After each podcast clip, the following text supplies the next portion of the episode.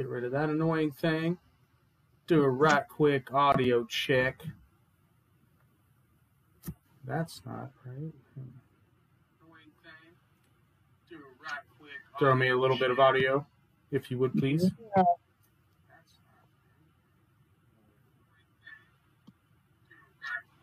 me a little bit of audio, if you would please.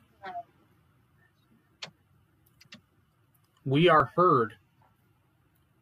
Welcome, everyone, once again to Down the Middle, your 12th favorite wrestling podcast on the interwebs.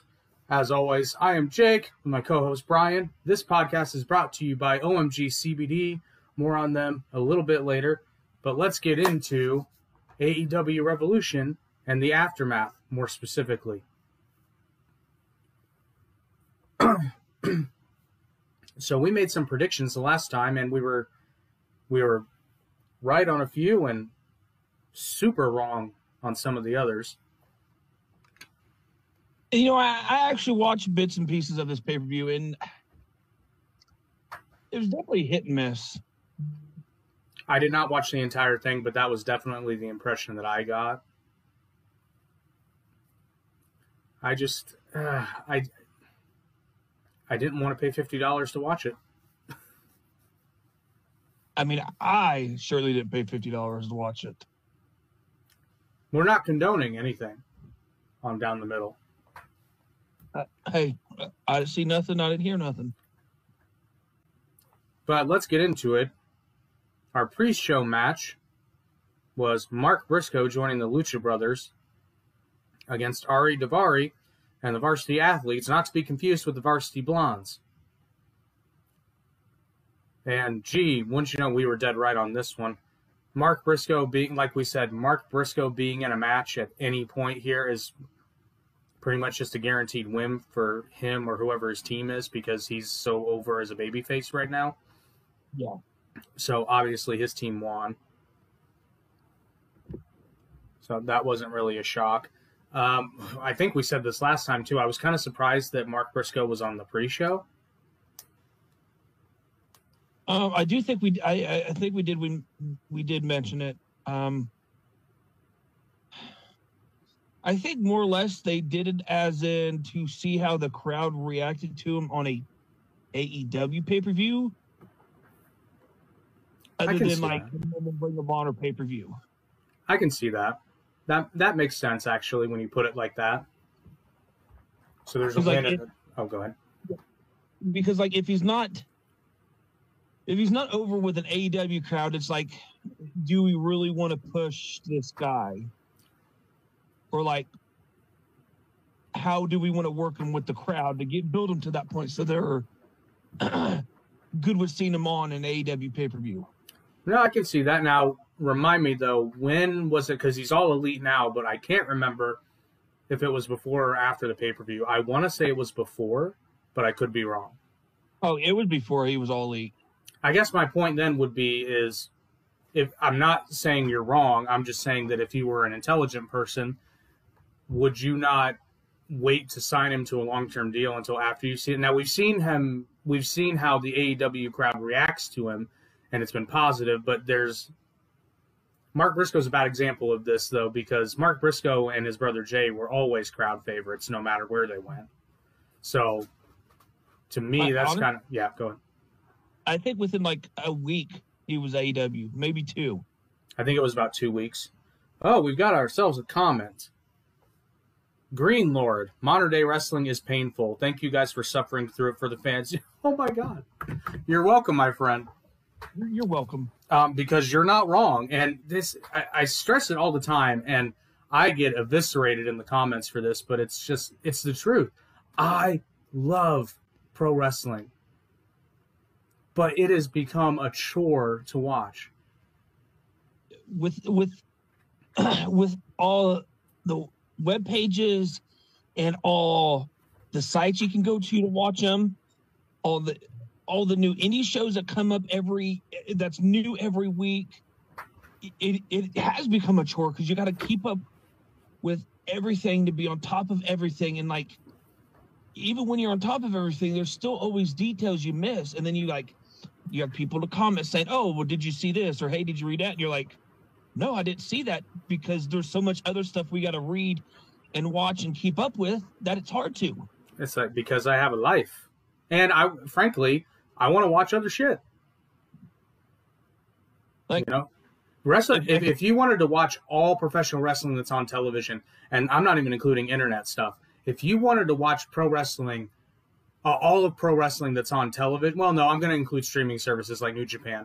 But let's let's do some. Well, no, let's just talk television. Let's do some math real quick. Raw's three hours, which I refuse to sit through. I watched the 90 minute version on Hulu. I refuse to sit through three hours of Raw. Yeah. But if you're watching it on TV, Raw's three hours, NXT is two hours, Mhm. SmackDown is two hours. So right out of the gate, you're at seven hours just in Mhm. WWE. That's not including. Uh, they did away with NXT UK, right?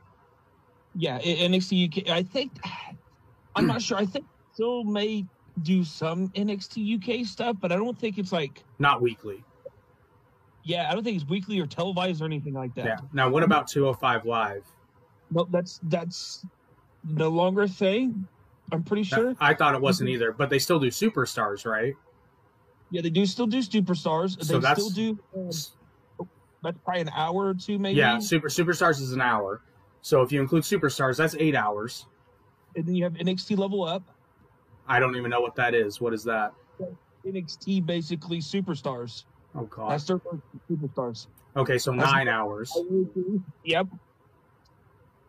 and then you have two hours of dynamite, so that's eleven hours, and then you've got an hour for Rampage, so that's twelve hours. Uh, TNA's on TV. That's right. That's another two hours, so fourteen hours. Uh, MLW still on TV, are they not? That I don't know. Let's assume they are because I, I'm pretty sure they are. So if you include MLW, that's what are we up to? 14 hours? Yep. That's not including New Japan, which is a streaming service. Now they're not weekly, so that's a little bit different.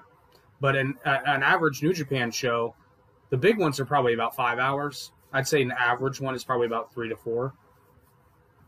And that's not the countless commercials we got to watch on top of that. So let's add an extra two hours on top of that of just commercials. Well, that's included in th- in the runtime though. Okay, okay, okay. Yeah. So, but anyway, weekly. Oh, Green Lord again. I've caught NWA a few episodes now that they're back, and I fell off MLW during Corona. Yeah, I did the same thing. I was trying so hard to like MLW because MLW has a lot of talented wrestlers. They do. And I've heard a lot of good things about them too. Well, MJF came from MLW. Yep. Um, it's just it was so hard to watch the program. I tried. I really, really tried. Um, but yeah, and if you count NWA, NWA is another hour, isn't it? So we're talking 15 plus hours of wrestling per week that I can think of off the top of my head. On top of the the the 50 to 55 hours a week I work, the the six, seven hours I gotta sleep a week or Yep. a week. A day. a day. like trying to keep family time. I I mean, it's rough just alone, let alone that. And then like when you add in the indie shows, the other podcasts you got to watch to hear the information that you don't hear because of the watching the indie shows or televised shows.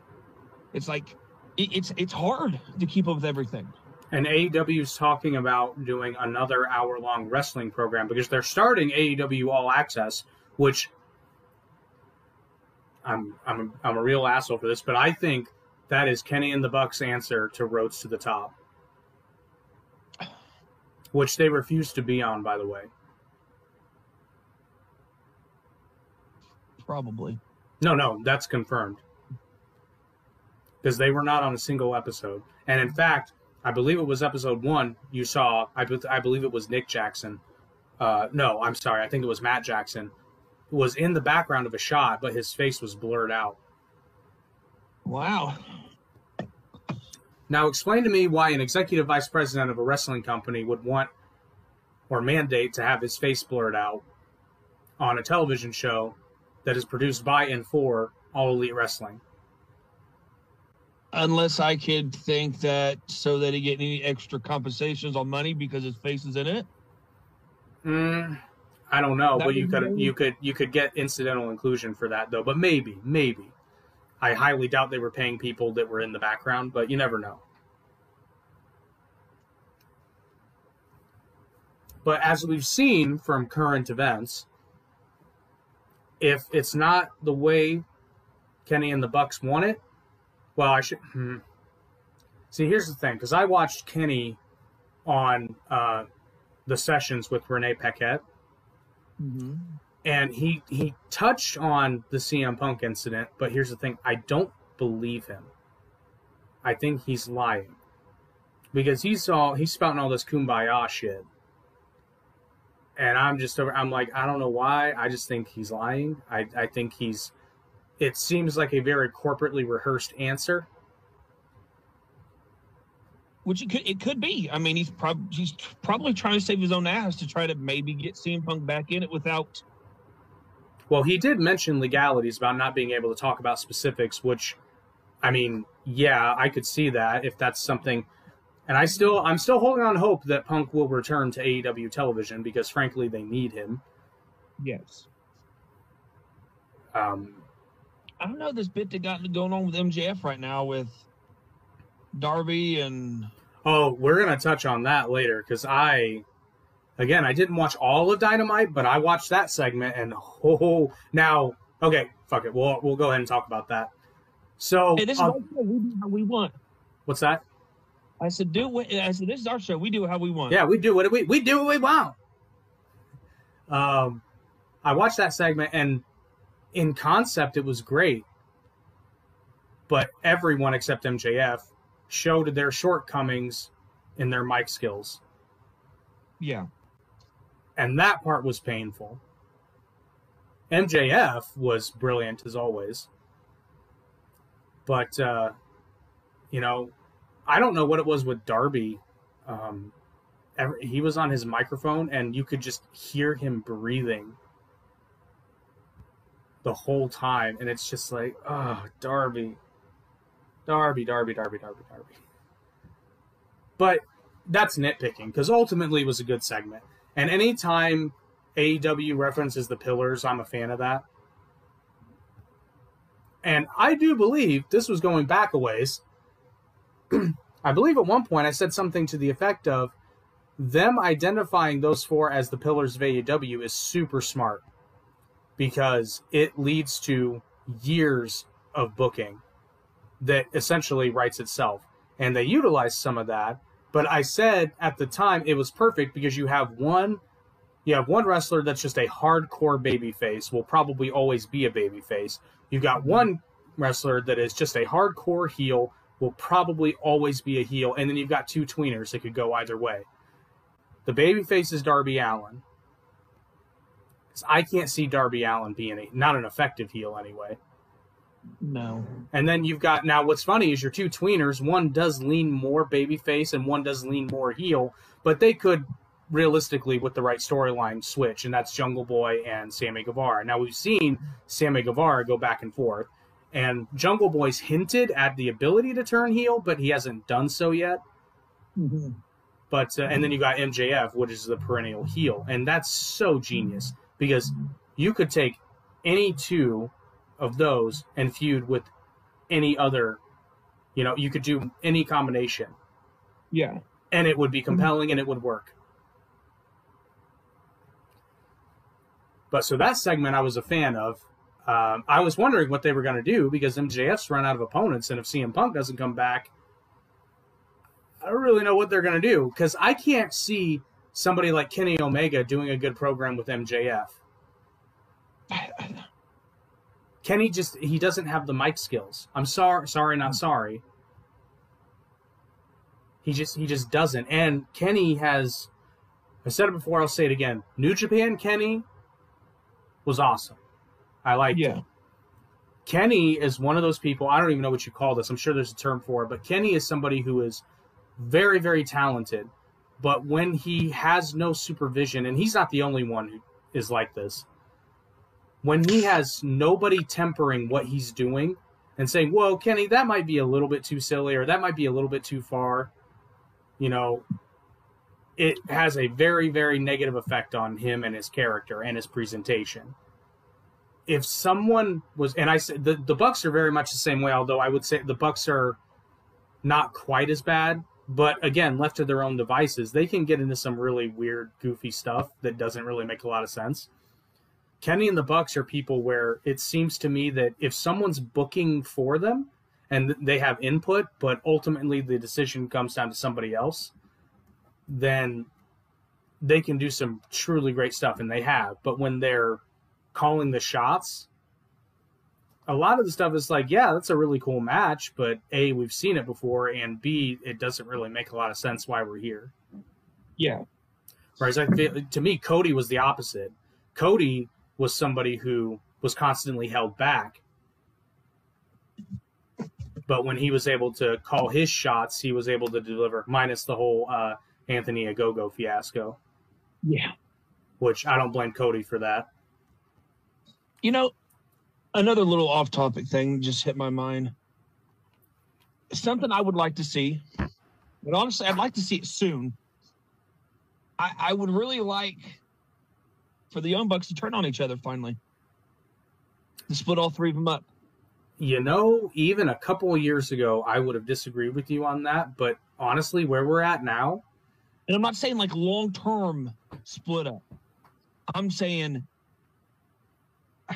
give it six months, maybe a year. Let them let them feud it out, then split up for like I said, six months or a year, and then let them do just strictly producive stuff, and then they can come back together in maybe a year when they're it's time to pass the torch to a new tag team or something. You know, yeah, you're, but you got to keep in mind, six months to a year is like ten years in AEW time.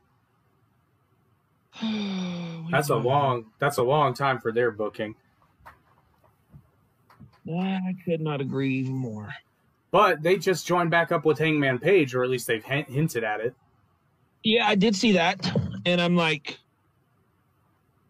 are, are you guys just trying to spoon feed Hangman Page to get him TV time?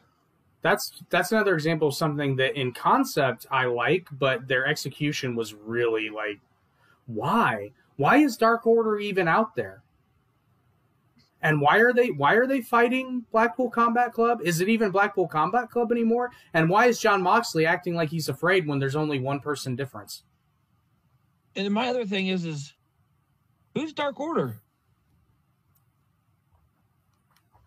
Like who? It it, it it why? And like well, Dark Order better hope Hangman Page doesn't go back to the Elite because that means they're all getting released. That and like it, it feels and it, it's it sucks to say this because it happens with many companies where somebody somebody passes and like they're part of a faction or part of a team and they get that push for six months to a year and then they fall off and it's like they're trying to force it down our throats still. It's like we're, we're not taking it no more. Well it's but like, that what you're describing is is true but i don't it's nobody's fault but it could be the wrestlers or it could be the bookers in that case because what'll happen is they're given an opportunity because it makes sense. Like when Brodie Lee passed it made sense. Dark order were automatically faces. There was no fighting it. They shouldn't have fought it and they didn't fight it. But if you're handed an opportunity like that and you can't carry it, then that's your own damn fault. Because the audience was invested heavily in them. Just like they're invested in Mark Briscoe right now because of his brother. But Mark Briscoe's talented enough to not let that opportunity go. Yeah. because apparently, and I wasn't aware of this, I always assumed Jay was more of the wrestling mind. Uh, apparently, Mark was. That's a, that's according that's according to this man right here. It's according to the uh, the king of the castle Cornette, leader of the cult of Cornette, all Yeah. around all around wrestling. Yeah, all around wrestling aficionado and truth sayer and witch wayer and know hower. Anyway, next match which is the first match of the pay per view. This is one we were dead wrong on. We had absolute Ricky Starks against Chris Jericho, where the JAS squad was banned from ringside. And see, we had said that we thought there was going to be a ref bump and then the Jericho Appreciation Society was going to interfere anyway and Jericho was going to win. Nope, Ricky Starks beat him clean. Well, I, I did mention that that he could beat him clean. That that's true. You did. I'm sorry. I should have rephrased. I said there was going to be a ref bump. I mean, they still kind of tried to intervene. It. I'm pretty sure they tried to intervene still. I did not watch that match, so I couldn't tell you. I do believe they tried to intervene at the end, but Ricky Stark still beat him clean. You know, and I was giving criticism for that, but now upon further reflection, I actually not only agree with that decision to have Starks beat Jericho clean, but all of a sudden now you can actually elongate that feud.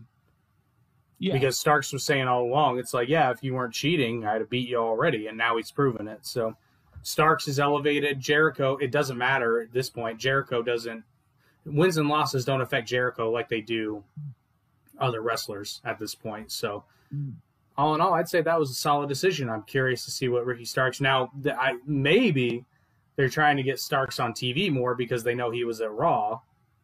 Mm-hmm. And I mean, honestly, if I were Tony Khan, I'd be doing everything I could. Because if you're not going to utilize Ricky Starks to his ability, then I wouldn't blame him for leaving. Not saying yeah. he, not saying he wants to leave necessarily, but I mean, because let's face facts here the WWE schedule is a lot more hectic. True, you get more exposure, and I'm sure they get more money. Well, maybe not more money, but you can't beat that AEW schedule.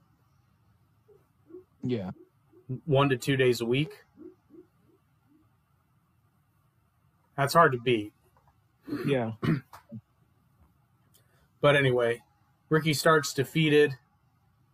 What's he going by now? The Wizard? Is he still the Wizard? Who knows? Who knows? He'll he'll have a new moniker in a week. It doesn't matter.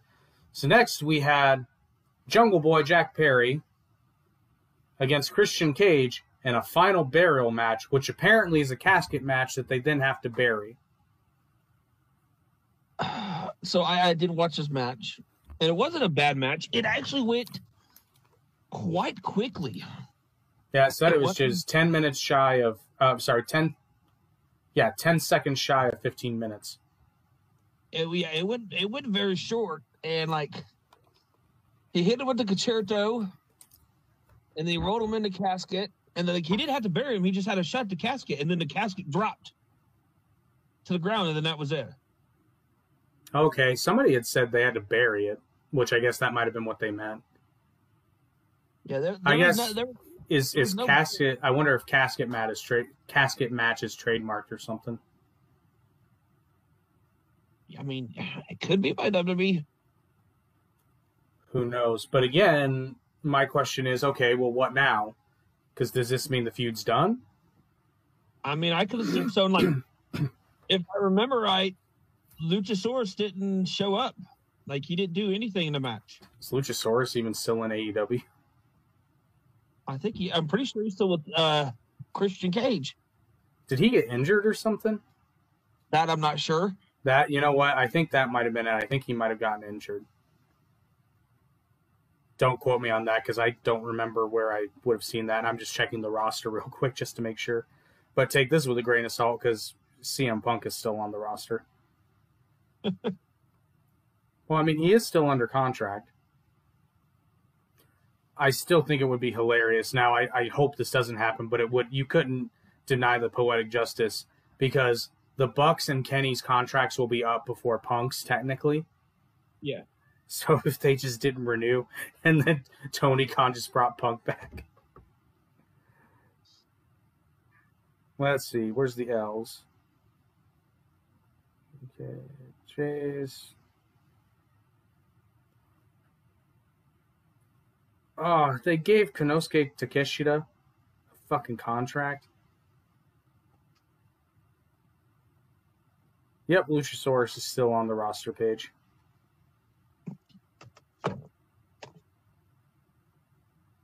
Ah, so anyway, that's what uh, that's what happened with Jungle Boy. Next, okay, this is that segment I was talking about where they hinted that uh, the Bucks would be bringing Hangman back into the fold. We saw House of Black.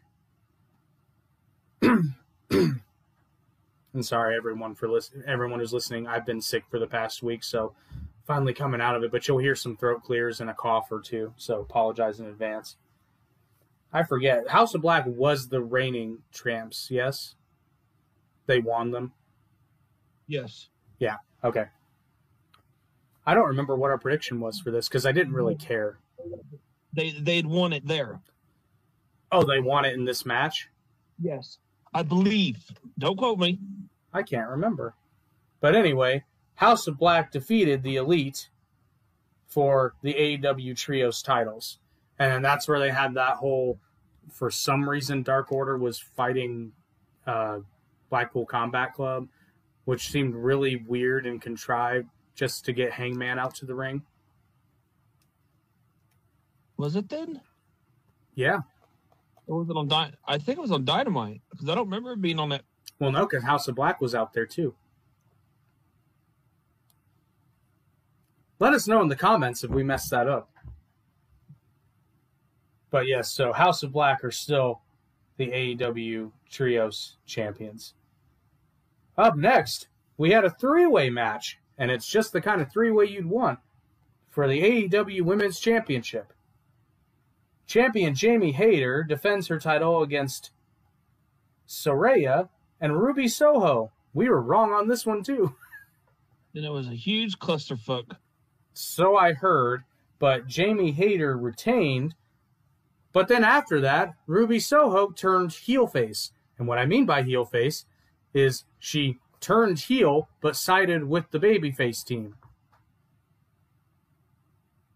Which I guess they're no longer booking like baby faces anymore, which but are they still booking Britt Baker like uh, a cuz from what I've seen they're still treating her the same as they always have.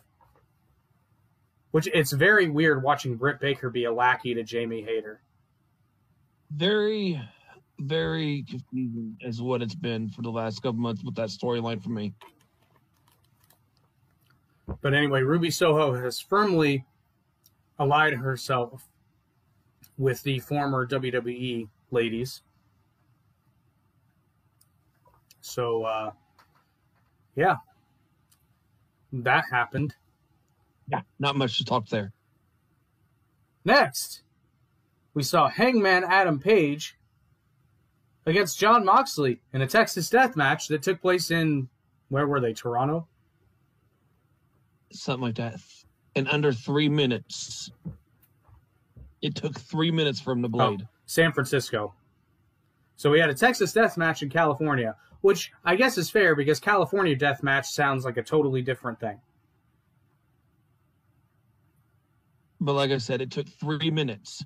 Well, according to this, it was 24 minutes, 45 seconds. No, no, no. Three minutes for him to start bleeding. Oh, I thought you meant beat him. Oh, three whole minutes? Yeah. Three whole minutes it took. Now, I was this the one where they, I, I can't remember if it was this match or somewhere else where a fan caught him bleeding again. Uh, it was the, it was like week or two before. I think I sent it to you. Yeah, you did. You did. Where he, he was on the turnbuckle. The match wasn't bad. It was a pretty decent match. But literally within three minutes, he was already bleeding. But he beat him by submission. He um cross faced with the rope. So I'm starting to think that Jon Moxley puts it. Have, have, have you seen the uh, the episode of South Park where uh, what I believe it was uh, Animation Wars, where they talk about how Family Guy writes their jokes from manatees selecting joke prompt balls. I think I've. I think I have.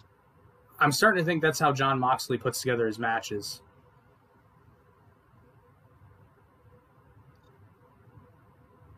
Just like a death match with Evil Uno and Will I Bleed? Absolutely. Maybe he's got a dartboard. Or or he went and bought 2K23 and put himself and randomized the match and just watched how it played out. You know, that's probably true. Oh man, but yeah, I mean, it's sad that it's becoming. And I liked Jon Moxley a lot. I still, I still like him. I do. It's just starting to get stale. I was gonna say I shouldn't say I dislike him, but it's just like you said, it's starting to get really stale. It, it's it's same shit, different week. Yeah, it's And again, like the match wasn't bad. It just but why? Why? Why is this on a pay per view? I like, and I don't mind it being on a pay per view. No, but there was like no real build up to this. It was literally built with weird backstage interview segments with Moxley's wife, who is his on air wife. Like people know who she is, and she's acting like she's friends with Adam Page. Why would she be friends with Adam Page? Like I don't think they've ever shown them speaking before this ever. I don't know. And like I would understand this type of match in the circumstance of like for a title, or if it was like a feud that's been long lasting for the last six months to a year, which I know they feuded for the world title before, but like, why? Yeah, that that's my point. It's like I just I I, I you know it's Jim Cornette's not the only person to say this, but he's the last person I say. You know, I think he's quoting Bill Watts, and I'm I'm butchering this, but like personal beefs and championships build matches. There's no championship. I know before you say anything in the comments, I know I messed that up, but my point is there's no championship for them to fight over, and there's no real personal issue. Unless what was it? They were walking down the hall one day and Jon's like, I don't like the way you looked at me. And Hangman Page goes, What? I'm gonna fight you. Okay. That's what it felt like. Except Moxley wasn't there. It was very weird. but much like the rest of people watching this pay per view, moving on. In our seven, which by the way, geez, there's nine matches on this card. So hang on, I'm to do some math real quick. How long was this pay per view? Counting the pre show. Okay, we'll call that 13 minutes. So, 20, so the pre-show in the first match was roughly 26 minutes. So 40, call that 41. This is a long ass pay-per-view.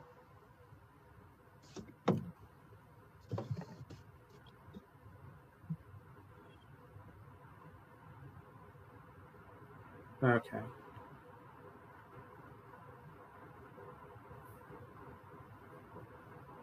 Anyway, I'll, I'll not bore you with that. But I'm what I'm getting at is this is another long ass AEW pay per view.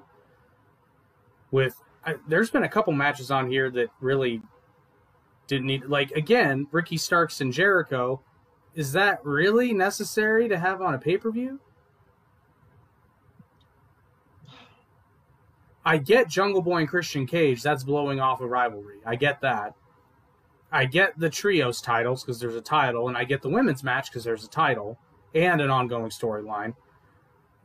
Hangman and Mox don't really know why that's on a pay per view, nor do I really know why this match is on a pay per view. We had Wardlow against Samoa Joe for the TNT title. Wardlow won by te- Wardlow won by technical submission against Samoa Joe. Yep.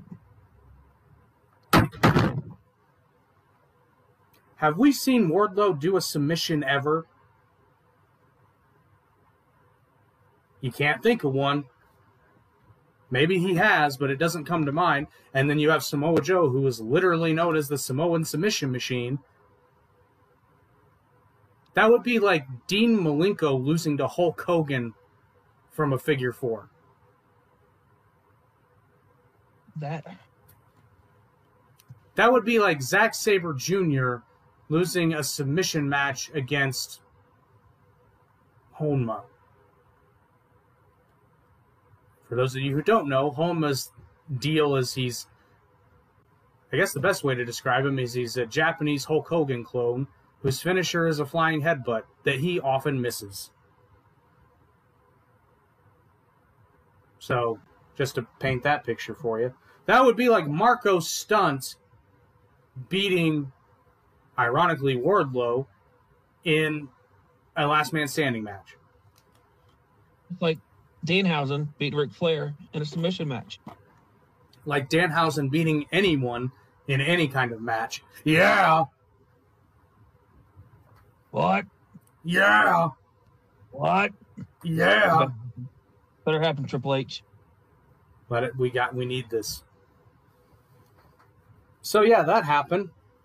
Incidentally, I did read above that that was the lowest rated match of the night. It was given two and a quarter stars. Why is my cat screaming at me? I can't help you, buddy. I know. It was a terrible. It was awful. Next, we had another. Is it? No, no, this was the four way match. For the AEW Tag Team Championship, keep in mind this match was 13 minutes, 35 seconds, a four way tag match. Yeah. Okay, so keep that in mind. We had the Guns against the Acclaimed, against the TNA, the former TNA stars, and against against the Joke Squad, Orange Cassidy and Danhausen. Now, at one point, I did watch this match. At one point, I really thought Danhausen and Orange Cassidy was going to win. Speaking of Orange Cassidy, did you see they changed the name of his title? I did not. It is now known as the AEW International Championship. Which I would It's also not- like to which I would also like to point out I can't remember. I think it was you and me. Yeah, it was you and me who pointed out how stupid of a name that was for a championship. And the fact that in the first tournament to crown the first All Atlantic champion, there were people involved whose countries of origin did not touch the Atlantic Ocean. So, so now they've changed it. Now they have a world title, and now they have an international title. It's the same fucking thing.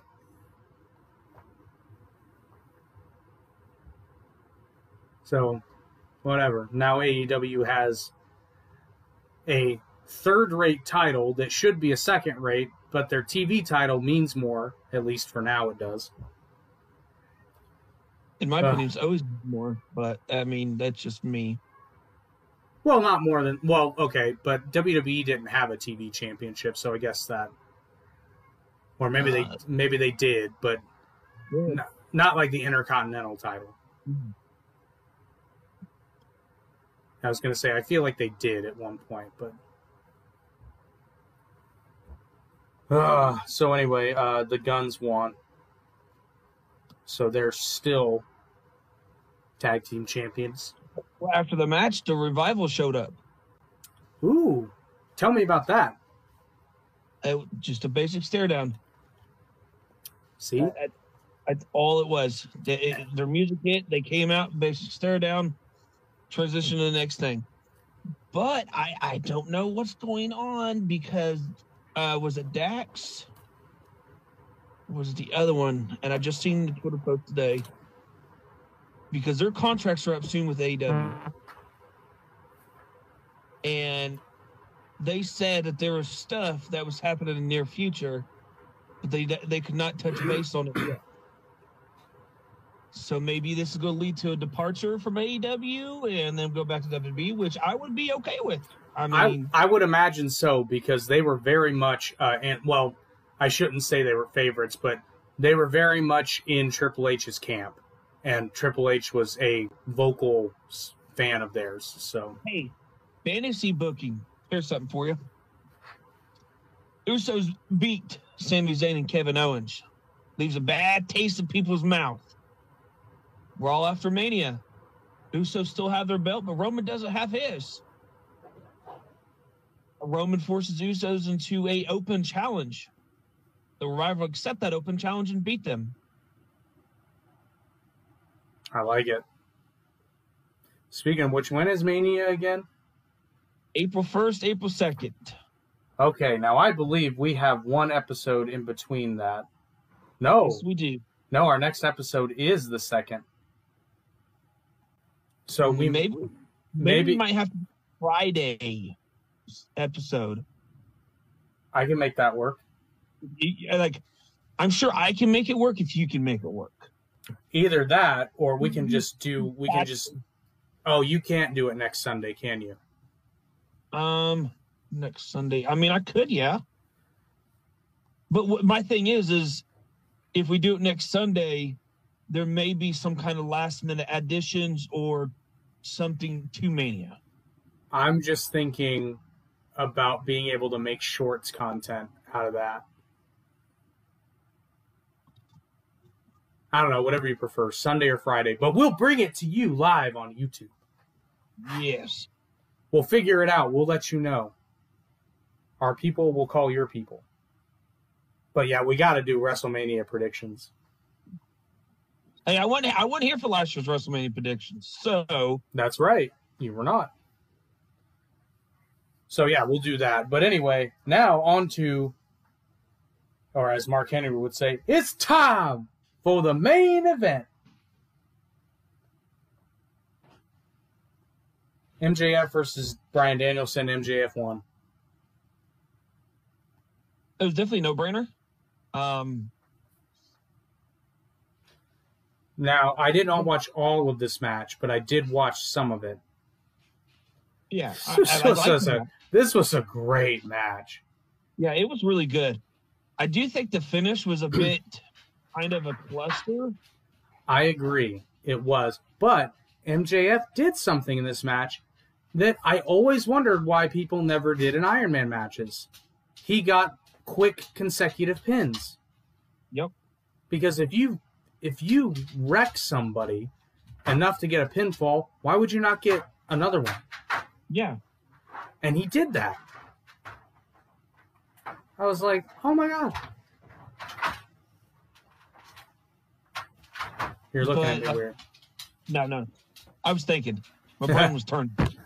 Like wrong, but nobody was home for a second. Um, but the, the match was great. Everything he did was great from the start to the finish. Like, and then MJF was bleeding. Like, but the only problem I had, like I said, was the the finish definitely was a little clustered, and then to get the final win with the roll up is definitely MJF ish. Oh yeah, that's hardcore MJF. That's vintage MJF, as they would say. Yeah, and I, I, I like the match. It was definitely, in my opinion, match of the night. Oh, no question. I could have I could have just looked at this card without seeing any of them and told you it was the match of the night.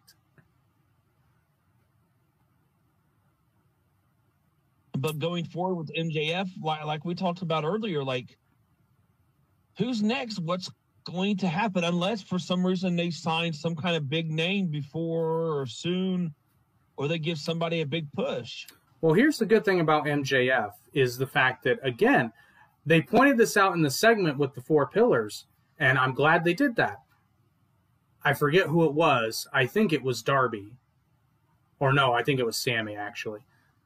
He pointed out it's like you've never been on Dark, have you? You've never been on Elevation, you've never even been on Rampage. And I'm like, "Oh, he hasn't because it's MJF." I don't know who's responsible for this. I have to believe it's MJF. But the fact that we don't see him all the time is the secret or one of the secrets to his popularity.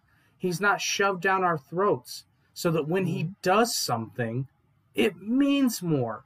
When MJF bleeds, it means more. When MJF does a MJF made me go wow for a kip up.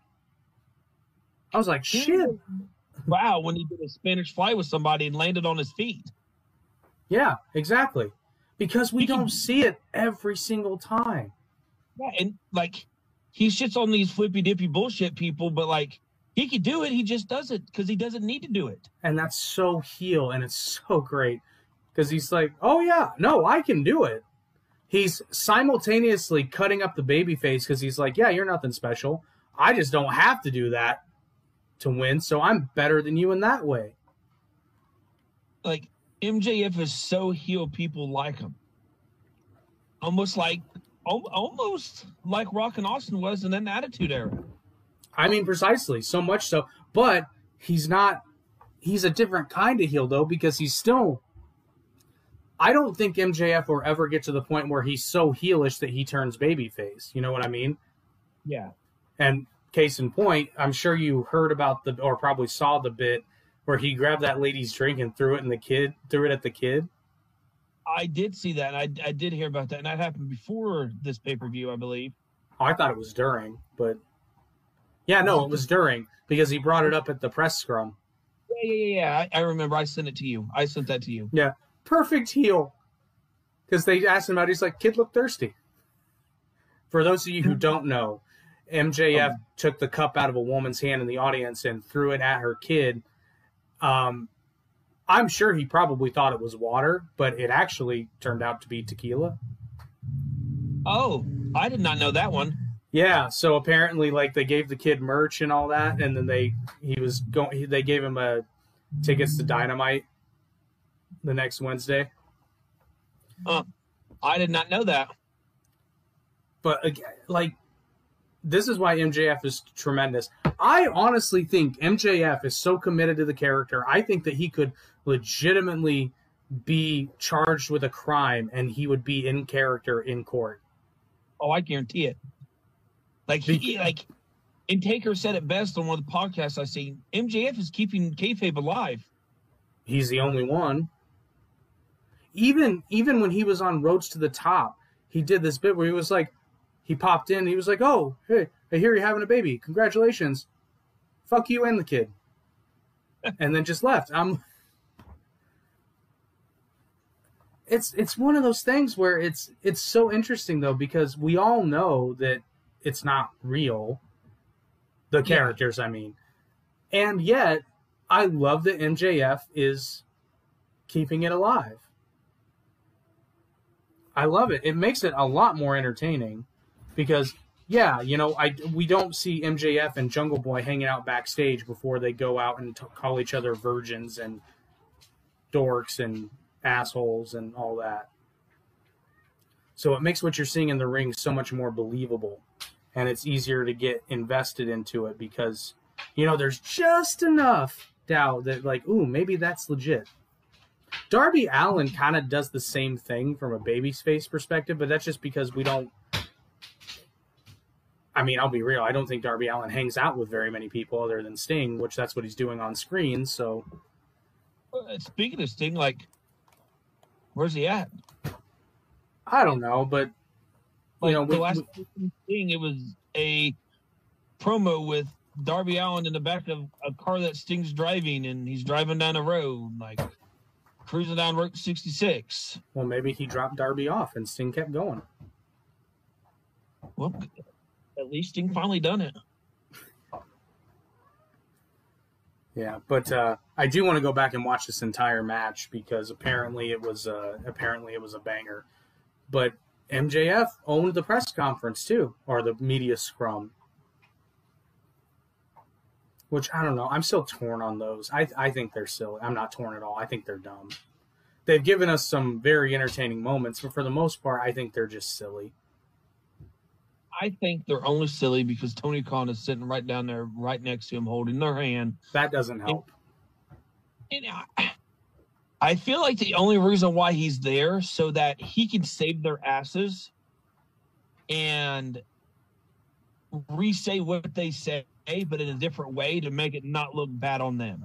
I disagree. I think Tony Khan is there because he is playing. This is Tony Khan's dream come to life, and he gets to play with his action figures, and he gets to play. I say play because I know he actually owns the wrestling company, but I mean he's playing. He's playing he's playing fake sports mogul because he he he should not be on camera. He should not be talking because he doesn't have the skills. And frankly, he gets in the talent's way a lot of the time. That's why I was actually proud of him for handing off the big announcement to Adam Cole on television because oh, could you imagine how bad that was that would have been if Tony Khan had made that announcement?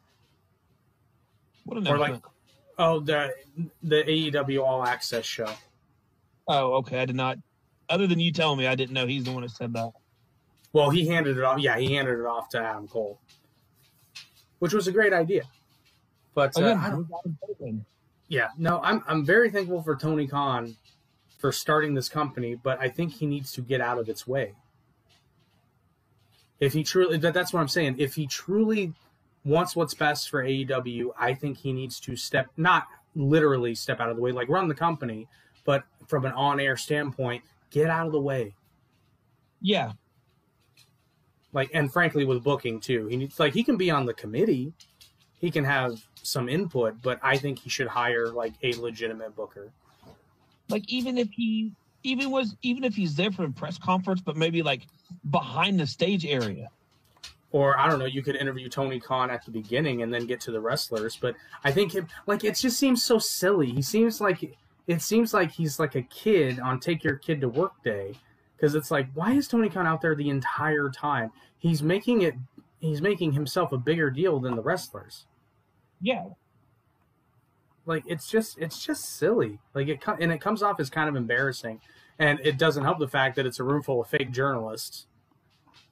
Because let's be real, none of them are fucking journalists. They, they cover wrestling. Like, and I don't mean to dog on wrestling, but like, it, it it's it's a fake sport. You're fake journalists, and by fake, I I don't mean. I'm not talking about what they do in the ring, but I mean it's a fake sport. yeah. It's predetermined. There's no there's very little to report, especially after a pay per view where the match the, all the matches are booked. Why are we talking about this? Why why are we sitting here and acting like, oh, you know, congratulations on the match. It was a hard fought victory. No, it wasn't. It was a fucking co- collaborative effort. And I understand the concept of suspension of disbelief, but that's taking it a little too far, I think. When you have fake journalists acting like what they saw was real, but they know it wasn't, and they're kind of like all in on the joke, but you're not fooling anybody. I get it if it was back in the days when wrestling was still presented as a legit sport, then I understand it, but we're not there. Yeah, but what they're doing may be predetermined and know who's being going to be the winner. The wrestling aspect of that is not fake. Oh no, I know, I know, it's not. I'm just talking. I don't know. I'm not doing a very good job of putting it into words. I still have some brain fog, so I apologize. But it's like it would. I would equate that to something like you know the new John Wick movie comes out, and then they interview Keanu Reeves after the screening, and we're like, you know, how did you feel about taking out that many guys? Blah blah blah blah. It's that's not a very good example. You're looking at me like I'm being. I'm just going to drop that. Coming I- from a wrestler myself, I gotta, I gotta. you- I'm, I'm not. I'm not saying it right because I'm. I'm mostly talking about Tony Khan. Yeah, I I- like. I see what you're getting at. I, I'm just I- not. I- I'm not saying it well at all. It's in your head, but you're not writing it down the right way. I'm talking about the wrestlers. I, I I would understand it if it was just the wrestlers talking to the press because then okay. I've got zero problem with them doing a media scrum with the wrestlers. I think it's kind of a waste of time, but I'm not the only one watching, so my opinion matters doesn't matter at all. But when you're doing that with the wrestlers, they can still do character stuff. Yeah, Tony, they can, they, can- yeah, they can further play the character at the press conference while explaining what's going on. Like Tony Khan's booking it, he's not doing it. yes, and frankly, Tony Khan can't play the character, so MJF did it to perfection. He played the character well uh, all throughout the entire media scrum. That he did. He even asked the guy if he wanted a pickle. Yep. But yeah, Tony, and well, and here's another thing: it doesn't make sense for Tony Khan to be there because MJF literally called him a fucking mark.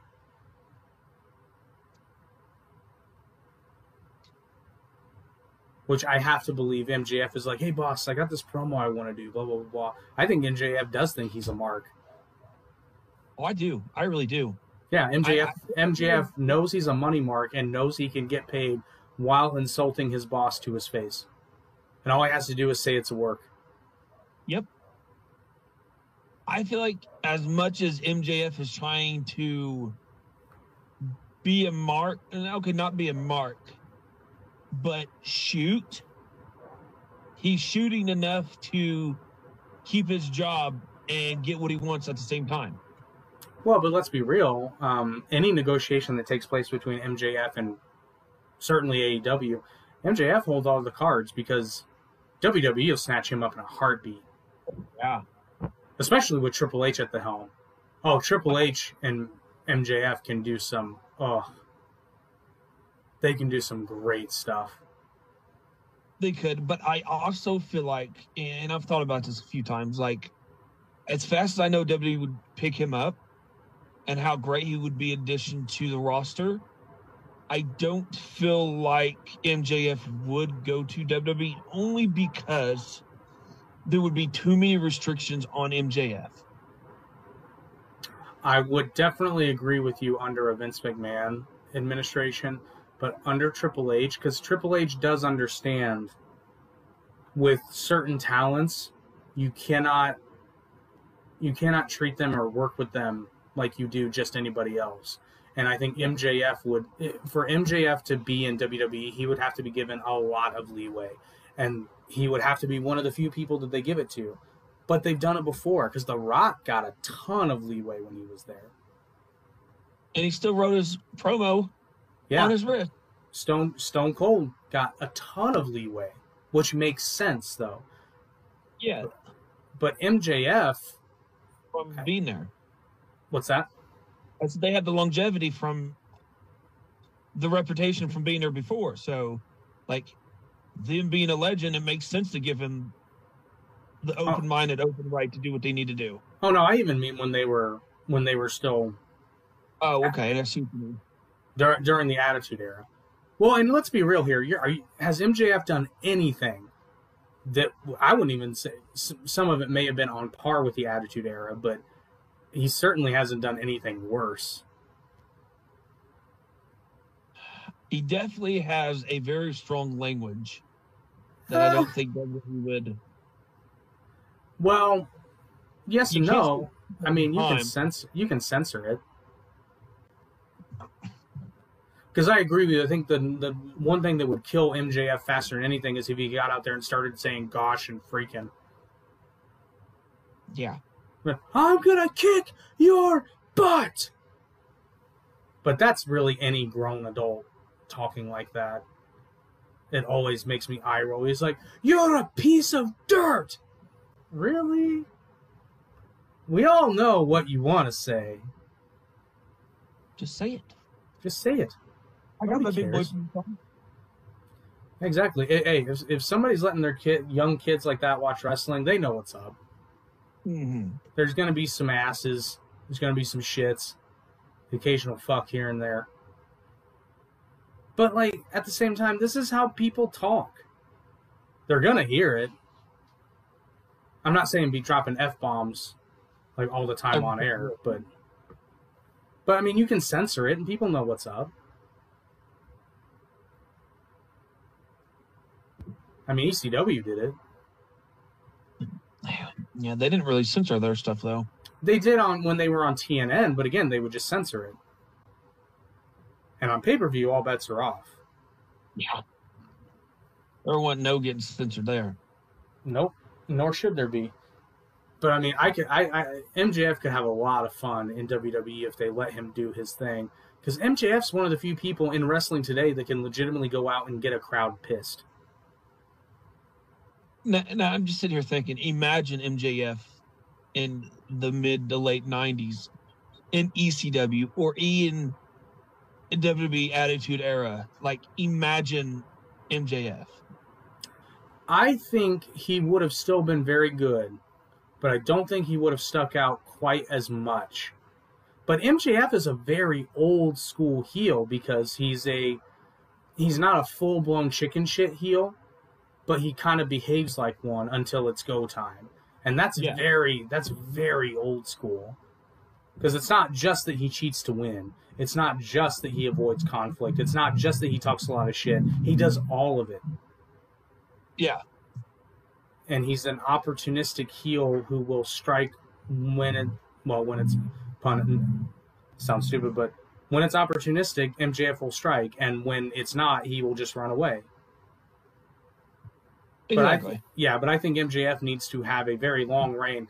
I think MJF needs to be the longest reigning AEW champion thus far. So I fully, I, I fully expect them to keep the title on him for a very long time. Because if he loses it too soon, it just doesn't mean anything. no. It's not like, and that's the difference. Like a babyface can win the title one night and then lose it the next day, and everybody was like, nobody cares. But a heel's got to keep it. It's very funny how that difference exists, doesn't isn't it? Yeah. And 'Cause I like think, I think how long did how long did Tommy Dreamer have the ECW title? Like two hours, something like that. something like that. Like he lost it in the same night, and everybody still remembers. Oh, that time Tommy Dreamer won the ECW title. As opposed to hmm. say like Raven. How many times did Raven have it? I can't even remember. But he had it for a while, Yeah. But I I can't remember. Somebody will know in the comments.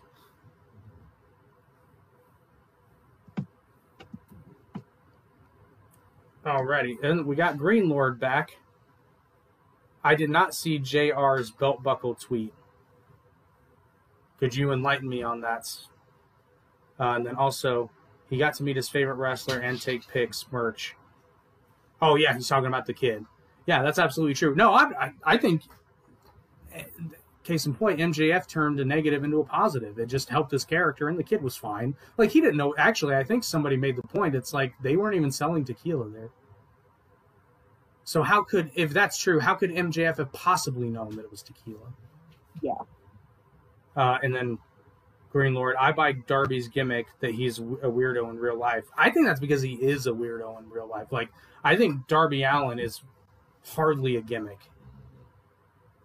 I think Darby Allin is uh, the secret person he's always wanted to be, and he's fulfilling it now because he can't on TV, so he's doing it in person.